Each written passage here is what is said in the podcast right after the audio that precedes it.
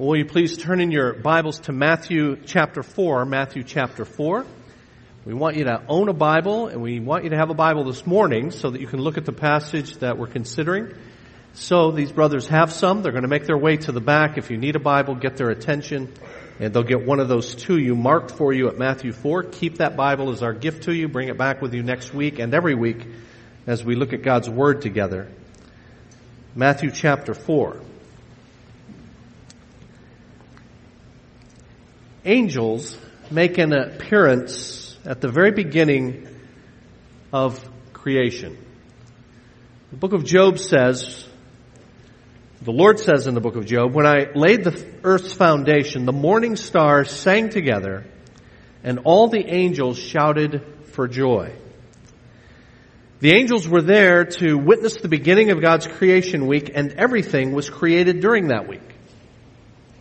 Now I say that because the very first verse in the Bible, as many of you know, is in the beginning God created the heavens and the earth. And that phrase, the heavens and the earth, is in the Hebrew language in which your Old Testament, the first part of your Bible, was written. It's something called a, a merism.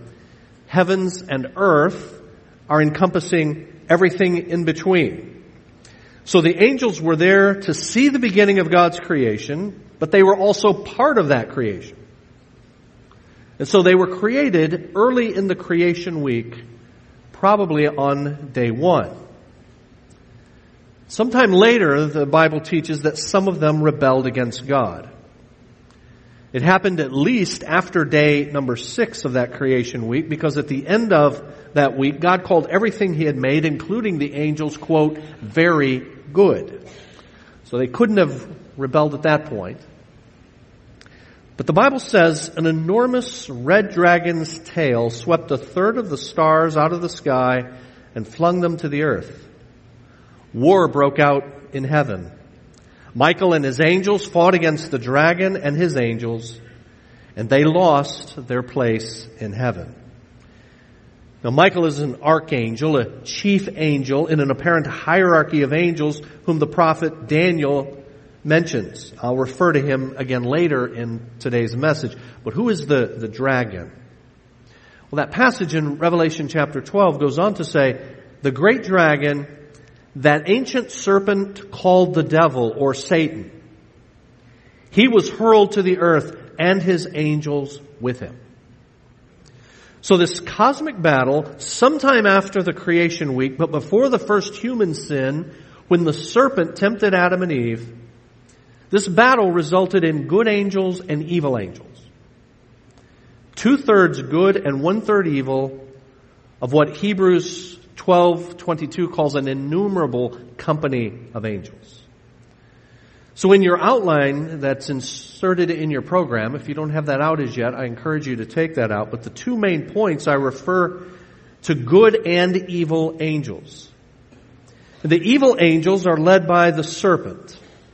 Remember, Satan was personified as a serpent in Genesis chapter 3. He's also called the devil, meaning the accuser, and he's also called Satan, which is an English transliteration of the Hebrew word for the devil. The devil and the angels make an appearance in a famous encounter with Jesus at the beginning of his earthly ministry. So I've given you this background so that you know when we look now at Matthew chapter 4 where these people, these persons came from. Verse number 5 of Matthew 4 The devil took him, Jesus, to the holy city and had him stand on the highest point of the temple.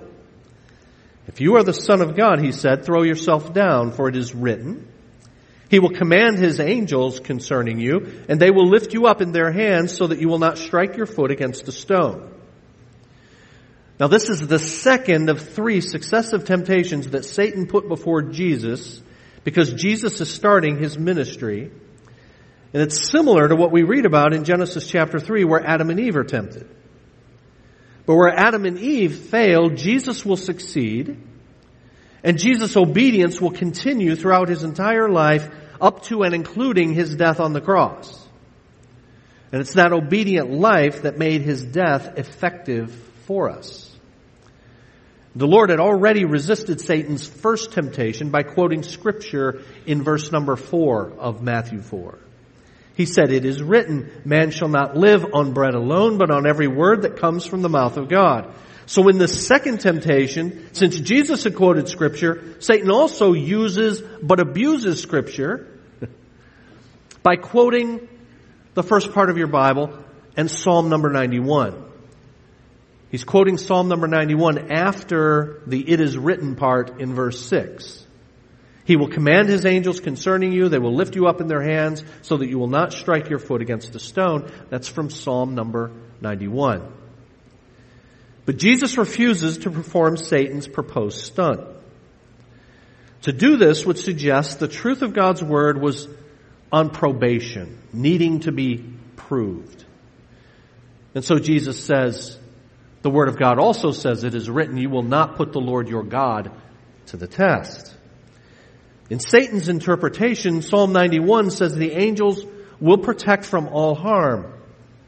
But if that's what indeed it teaches, then Jesus and all his followers already believe it and it doesn't need to be proven. But also, Satan misapplies Psalm 91 suggesting that the words he will command his angels concerning you, they'll lift you up in their hands, you'll not strike your foot against a stone.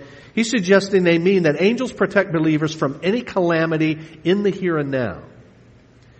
But we know that's incorrect because for hundreds of years prior to the writing of that psalm, Psalm 91, God's people had experienced trouble and mishaps of all sorts.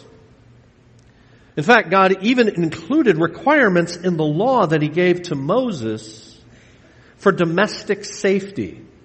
For example, a railing had to be put around the perimeter of one's flat roof, which was where relaxation and entertainment of guests would take place in that day. The railing was to prevent a fall or an injury. So, to what does Psalm 91 apply? There's good reason to believe it's referring to a time in the future kingdom when the effects of the curse will be reversed and we will be protected from harm, not even so much as stubbing our toe. Now the passage from Psalm 91 to which Satan alludes is the chief one that's used to teach that each believer has a personal guardian angel that protects him or her from harm. And we're going to see a couple of others that are cited to teach that same notion in just a bit, and we'll see whether or not those are used correctly. But what we can say for now is that both good and evil angels are real and active today. But as we've been doing in the prior three messages in our series, Myths Christians Believe, today we're going to see some erroneous teaching that many well-meaning believers hold regarding angels and demons. Along the way, we'll see some very accurate and encouraging things the Bible tells us about both. So with that, let's pray and ask God to help us. Father, we thank you that we're here. We thank you that we're here because we're here only because of your allowance. And so it is a privilege to be with your people, in your presence, with your word opened before us. We ask you, Lord, now to instruct us from your word. Open our hearts and, and, and clear our minds so that we receive your truth, make application of it so that we please you. We pray this in the name of Jesus. Amen. In that outline that I've asked you to take out, insert it in your program, the first point, I say this, good angels do God's work. Good angels do God's work. Even though Satan misapplies Psalm 91 in his temptation of the Lord, it's still true that angels do God's bidding on behalf of God's people. In fact, in this very chapter of Matthew chapter 4, after Matthew tells us about the three temptations that Jesus resisted, verse 11 says, quote, angels came and attended him, attended Jesus. So good angels do God's work. Now how? I say in the outline, first of all, they do it on command.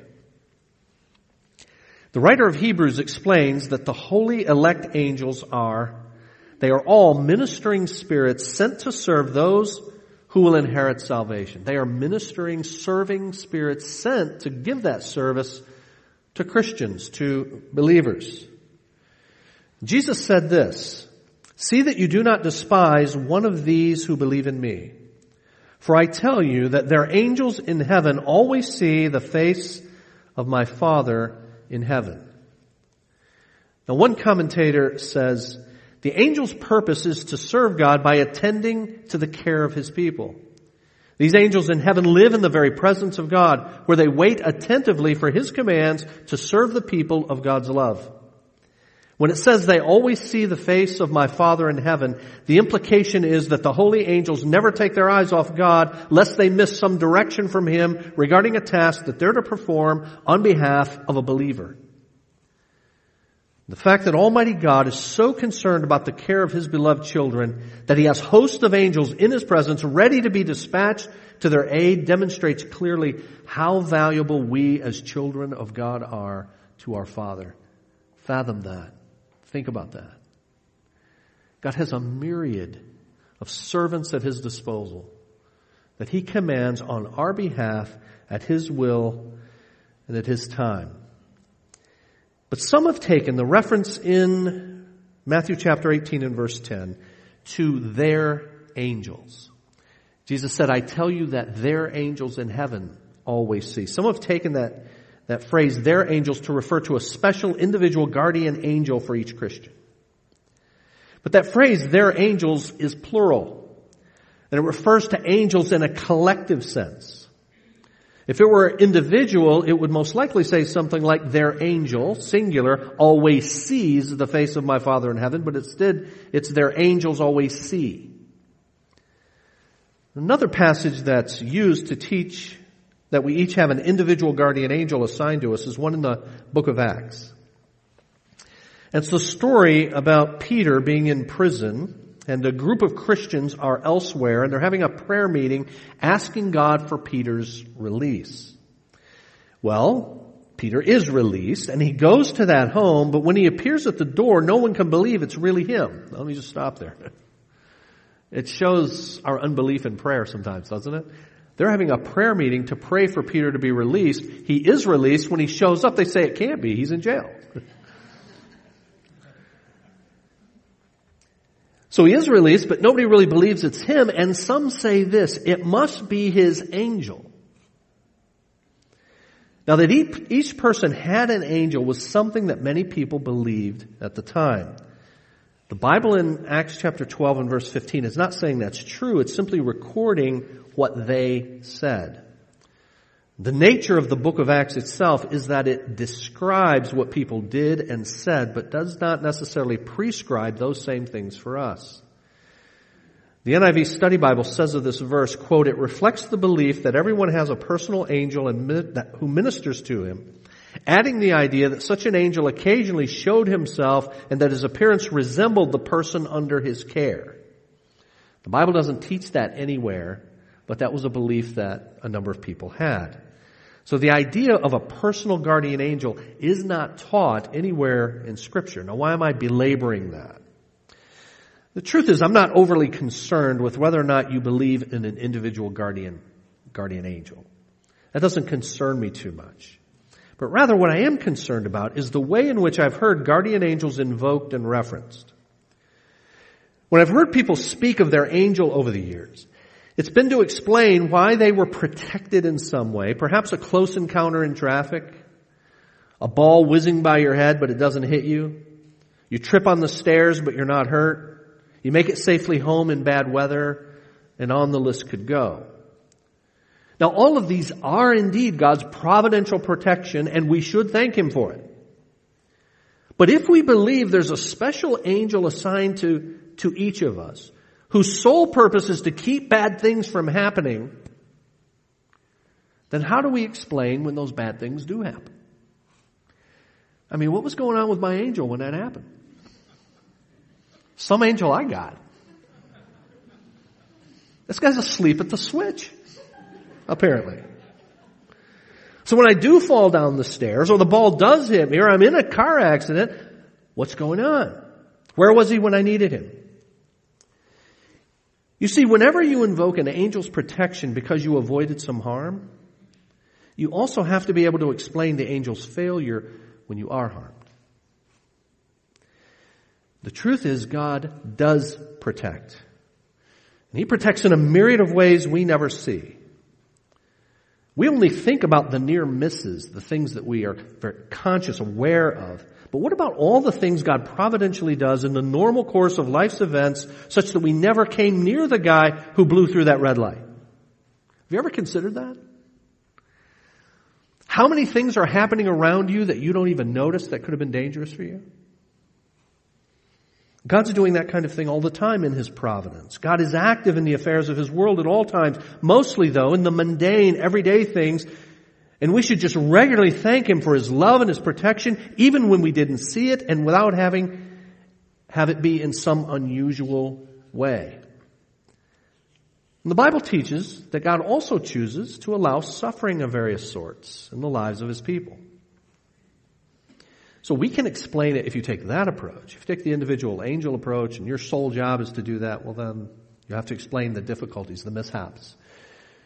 But if you just simply take an approach that says God is in sovereign providential control of his world and everything that happens in it, then you can thank him for both the good and the difficult, the good and the bad.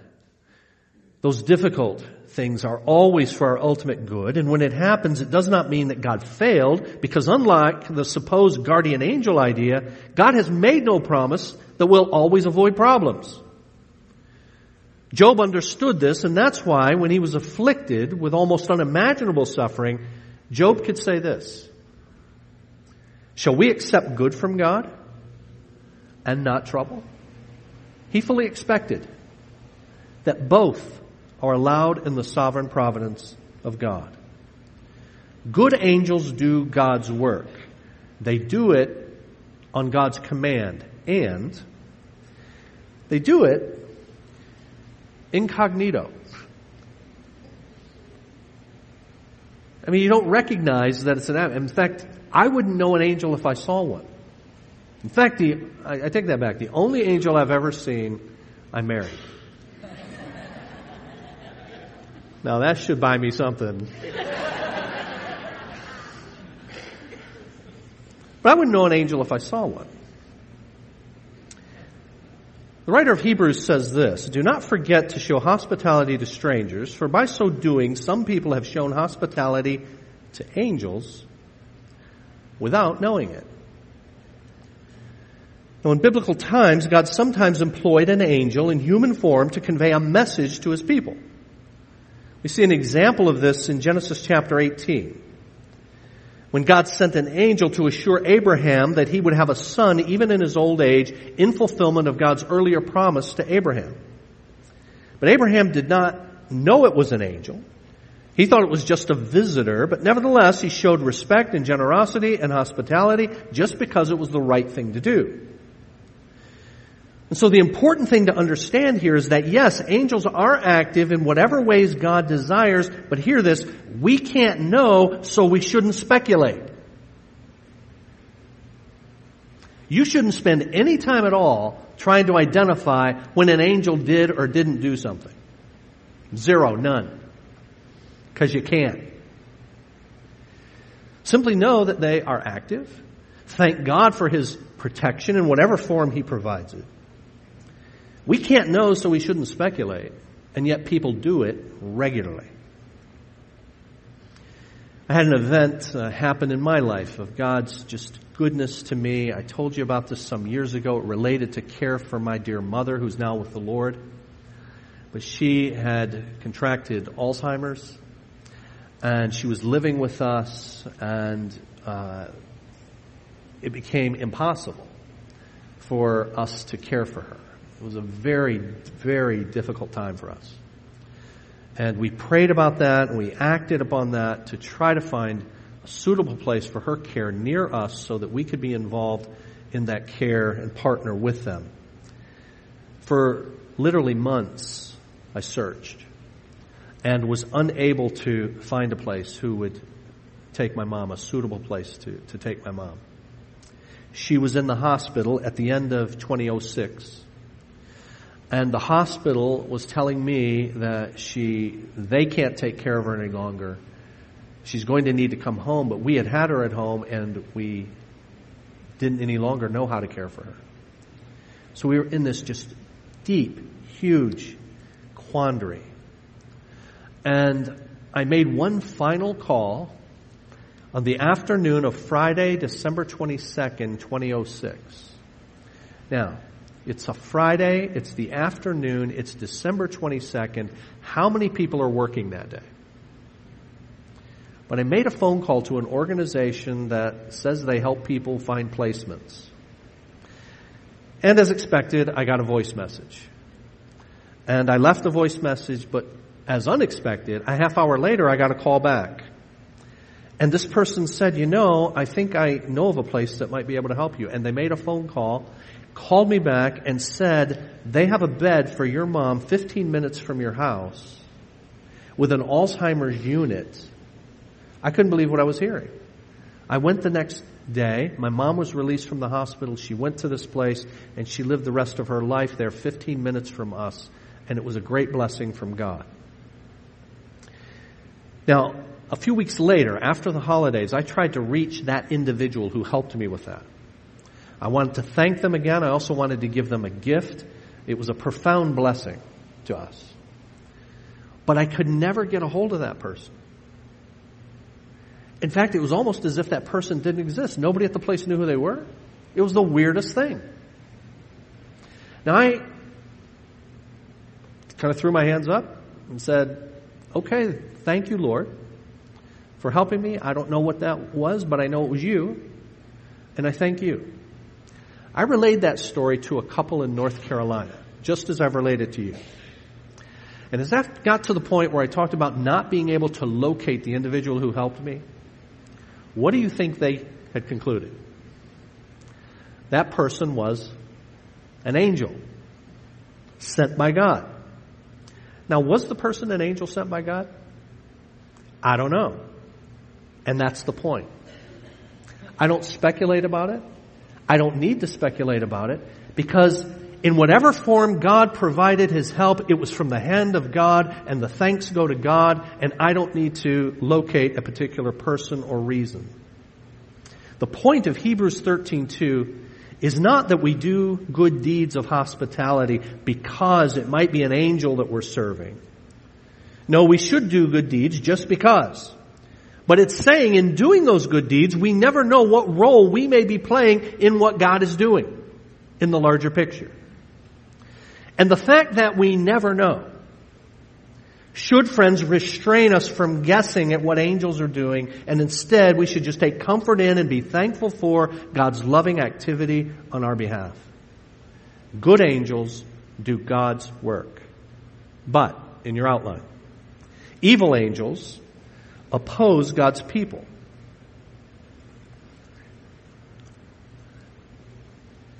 C.S. Lewis said, there are two equal and opposite errors into which Christians can fall about devils. One is to disbelieve in their existence. The other is to believe and to feel an excessive and unhealthy interest in them. They themselves are equally pleased by both errors. So the demons are just fine if you don't believe in them, but they're also fine if you believe in them, but accord them too much respect too much attention. Now, I don't think anyone here would fall into the first category of failing to believe in evil spirits, but I do hear people talk in a way that gives the devil much more than his due.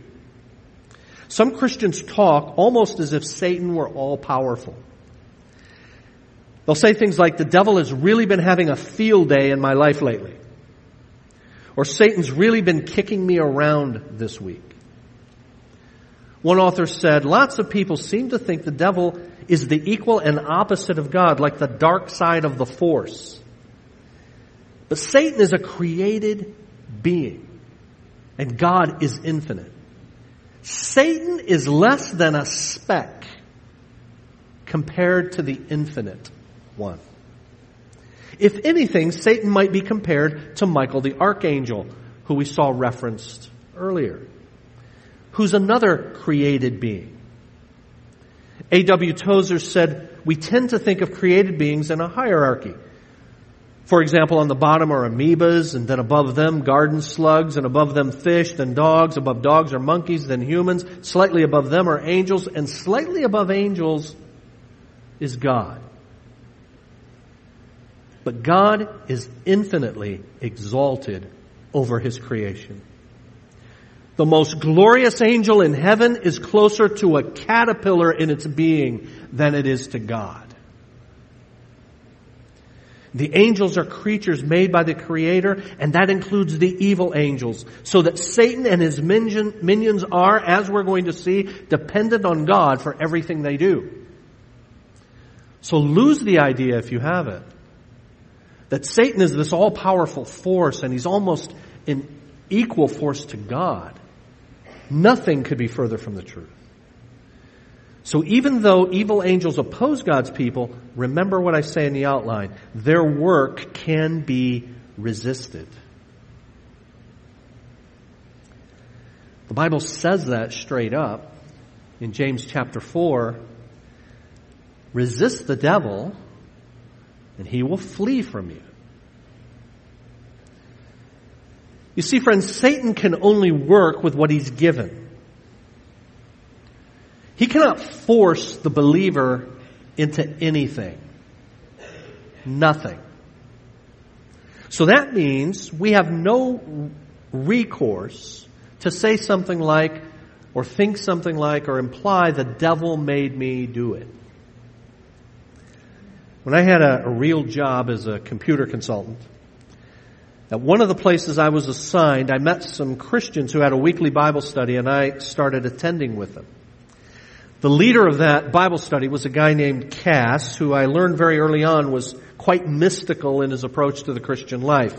He believed all the myths that we're covering in this series. One time he and I were talking about the spirit world and how angels and demons do their work, and Cass told me he could identify particular demons, and he told a story to illustrate. He said he had a long-standing problem with anger and he just couldn't get a handle on it and he had no idea why, but he suspected that a demon was causing his anger. It was confirmed to him that he had a personal demon tormenting him when he was in a mall one day and there was this horrible smell all of a sudden. He had showered, so it wasn't him. He looked around to see from where it may be originating, but there was no one in his immediate area. He rebuked the, the demon. It went away, but then he was in another store and it was there again. He was sure this was the presence of his demon, so he rebuked it again and it went away, but only to return a bit later. This happened several times that day in the mall and Cass said he could tell other stories of the presence of his particular tormenting demon. And I said to him, so you believe you have a demon of anger? And he said yes. And he was convinced that the solution to his anger was in defeating the demon somehow. Now let me just stop there. Do you see how a false understanding of the problem will give you a false diagnosis of the solution? See, I've got a demon of anger, so now I need to rebuke this demon. I need to, all, none of these are ways that the Bible tells you to, to deal with it. And so I told Cass, I, not, I know the name of your demon. And he looked surprised and he became very attentive. But I disappointed him though when I said the demon's name is Cass.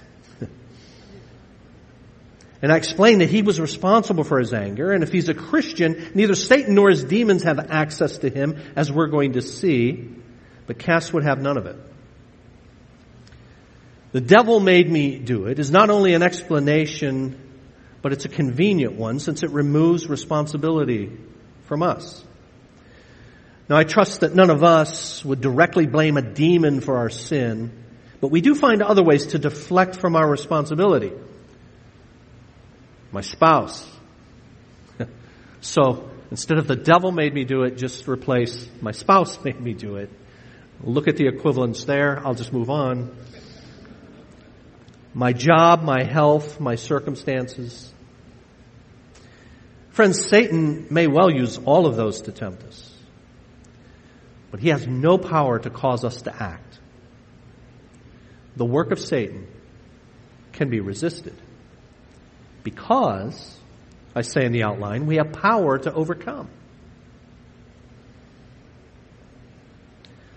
The Bible says famously, the one who is in you is greater than the one who is in the world. Now, the one who is in you, meaning Christians. The souls of those who don't have Jesus are a veritable playground for the devil as he has full sway over them. That's a different story altogether. If you don't have Jesus, if you don't have God the Holy Spirit, Satan has full access to you. The Bible says Satan is the God of this age. But on the other hand, Satan must ask permission to do anything in the life of a believer. We see this at the beginning of the story of Job. It starts out in chapter 1 telling us one day the angels came to present themselves before the Lord and Satan also came with them. Before you go on reading, just think about that for a moment.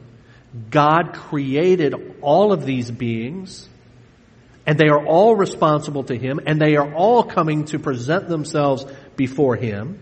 The Lord said to Satan, have you considered my servant Job? There's no one on earth like him. He's blameless and upright, a man who fears God and shuns evil. Notice it's God who calls attention to Job because God knows Job can handle whatever he allows to come Job's way. So sometimes when you have a barrage of things happen in your life and you're saying, why me? If you're a child of God, you should actually have great confidence in the fact that God would allow these things to happen because the God who's allowing these things to happen has actually prepared you for them. He knows what you can handle. He knew that in the life of Job. The Lord said to Satan, everything he has is in your hands. But on the man himself, do not lay a finger. Notice, God sets the very parameters of what Satan's allowed to do. Satan can go no further than what God allows him to do. And then Satan went out from the presence of the Lord. You see, friends, Satan is a tool of God. And when he allows him to afflict a believer, it's for God's glorious purposes. To make that believer rely on Christ, become like Christ, and display, display the power of Christ in him. One has said, no temptations do hurt or harm the saints so long as they are resisted by them. But that power we have is of course not our own, but rather it's God's. Martin Luther wrote in his famous hymn, A Mighty Fortress is Our God. Did we in our own strength confide, our striving would be losing. Were not the right man on our side, the man of God's own choosing. Dost ask who that may be? Christ Jesus. It is He. As long as God is on our side, Satan is impotent against God's people. Did you hear that? As long as God is on our side, Satan has no power against God's people. And how long will God be on our side? Romans chapter 8, if God is for us, then who can be against us? I am convinced that neither death nor life, notice, neither angels nor demons, nor anything else in all creation will be able to separate us from the love of God that is in Christ Jesus our Lord. Why can we go forward with confidence? Not because we're confident in ourselves, because we are confident in the one who has called us, who is involved in our lives, who has given us his Holy Spirit who has promised to protect us. Jesus on one occasion said to Simon Peter, he said, Simon, Simon, Satan has asked to sift you as wheat, but I have prayed for you, Simon. We have our interceding high priest, the Lord Jesus Christ, to protect us. Satan might want to do all kinds of things to us. He can't because he's under the power and the control of our God. So devils, demons, the Bible teaches, I'm going to give you a litany of things that the Bible teaches about how subservient they are to the true and living God. Judges chapter 9 and verse 23 teaches they unwittingly serve God's purposes. In the Gospels, As Jesus was performing his miracles, they were terrified of Christ and the gospel. In Matthew chapter 8, Jesus commanded them. They obeyed Christ. In Matthew chapter 10, they obeyed the 12 that Jesus sent out and the 72 that he sent out later. As we just read, they cannot separate believers in Christ from the love of God. They can be restrained by the power of the Holy Spirit. They've been judged already by God and they will be again in the future. The work of Satan can be resisted. We have power to overcome, and I say in your outline, we have knowledge to escape. You see, the Bible says we are not unaware of Satan's schemes. We know the deal. We know the deal with him. We know the deal with his evil demons. We know what they're trying to do. We know the limitations on what they're able to do. We know all of this. And so as part of our ability to resist, and the power that we have to overcome is this knowledge that we have. Consider what we know. Satan can't harm you without God's permission. The truth is, friends, the devil, uh, Martin Luther said the devil is God's devil. He was making the point that Satan is on a leash and he can only do what God says. We know what Satan wants because we know what God wants. Satan wants the opposite. The works of the sinful nature are all opposite love for God and love for others. So we're aware of Satan. We're aware of what he attempts to do. We have confidence that he can't do anything beyond what God allows him to do. So here's one of the things that means. Contrary to what many well-meaning Christians think, Satan cannot slide his way in or take up residence within you on the sly. Have you ever heard people say things like that? They take passages like what Paul says in Ephesians chapter 6, which we're going to look at in two weeks. Do not give the devil a foothold. And they take that to mean that somehow if you're not really careful, you could just not be on your game for a minute and Satan's just going to slip into your mind and he's going to start controlling your thinking and affecting your actions. And he's wily, and so he can do this, but the Bible tells us we're not unaware of his schemes. So he's not as wily as you think he is and he thinks he is. It doesn't work that way. He can't just slide in underneath your consciousness somehow and take over your mind. But many Christians have believed this. Back when I was a teenager in the 70s, you know, not listening to rock music was a really big deal. You know, in my Pentecostal church, in my uh, Christian school, don't listen to rock music. One of the reasons you don't listen to rock music, it's going to affect your mind. It's going to affect you in all kinds of ways. I mean, we, we had seminars that gave us scientific evidence that rock music kills plants. Just think about what it's doing to your brain, you know. So, those kinds of things. But some of you may be old enough to remember that there was a whole phenomenon called backward masking. Do you know what that is? So this is back in the days when they had albums like vinyl. And if you, and on some of these, if you played them backwards, then you would hear all kinds of sounds. And then in these seminars that I was subjected to as a kid, the person conducting the seminar would find these phrases that were being stated, these kind of satanic messages when you play the thing backwards. So don't play it backwards. I mean, that's I mean, as, I, as a kid, I'm just thinking, why would anybody play it backwards? I heard a joke some time ago that says, you know, you might be a fundamentalist if the only rock music you've ever heard was played backwards in a seminar on why you shouldn't listen to rock music. But the idea was somehow this is going to slip into your mind.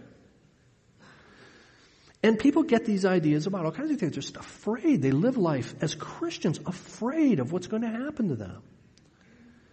You know, so look, I'm not advocating yoga. Okay? I know where yoga comes from and all of that. But if somebody, if somebody asks you to go to an exercise class that has like breathing techniques, then don't worry that a demon inhabited you.